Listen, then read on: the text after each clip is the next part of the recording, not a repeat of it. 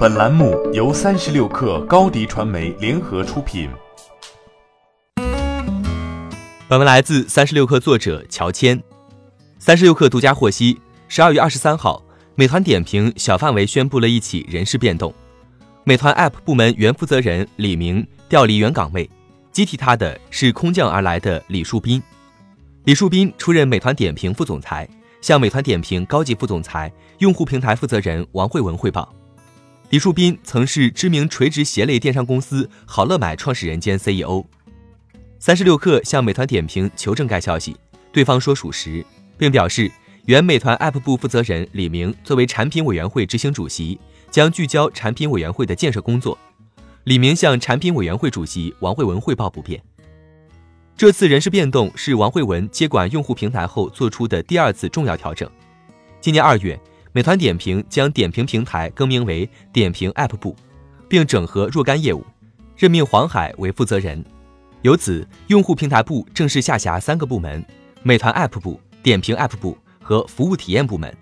时任美团 App 负责人李明、点评 App 负责人黄海均向高级副总裁王慧文汇报。在王慧文主导下，美团点评今年以来已经实行一系列促进用户增长的动作。一月。摩拜单车更名为美团单车，同时将单车入口接入美团 App。六月，美团品牌全线刷黄，从线上的 Web 端到 App 端，到线下的单车、POS 机、收款码、充电宝首款盒统一使用黄色 logo。十月，真果民宿更名为美团民宿。此外，美团 App 还效仿支付宝促活手段，增加天气等工具入口，并在局部城市内测过公交乘车码等服务。这些都说明，美团渴望聚拢所有流量，并挖掘一切场景匹配的新流量，把美团 App 打造成一个超级 App。不止一位美团点评前高层人士曾对三十六氪指出，美团点评内部认定的美团 App 安全区间是一亿 DAU。据三十六氪了解，二零一九年美团 App 实现了比二零一八年更快的增速，但目前距离上述目标尚有一定差距。相比之下，拼多多日活早在今年六幺八期间就突破了一亿，且仍在快速增长中。十一月 DAU 超过一点七亿，MAU 超过了四点二亿。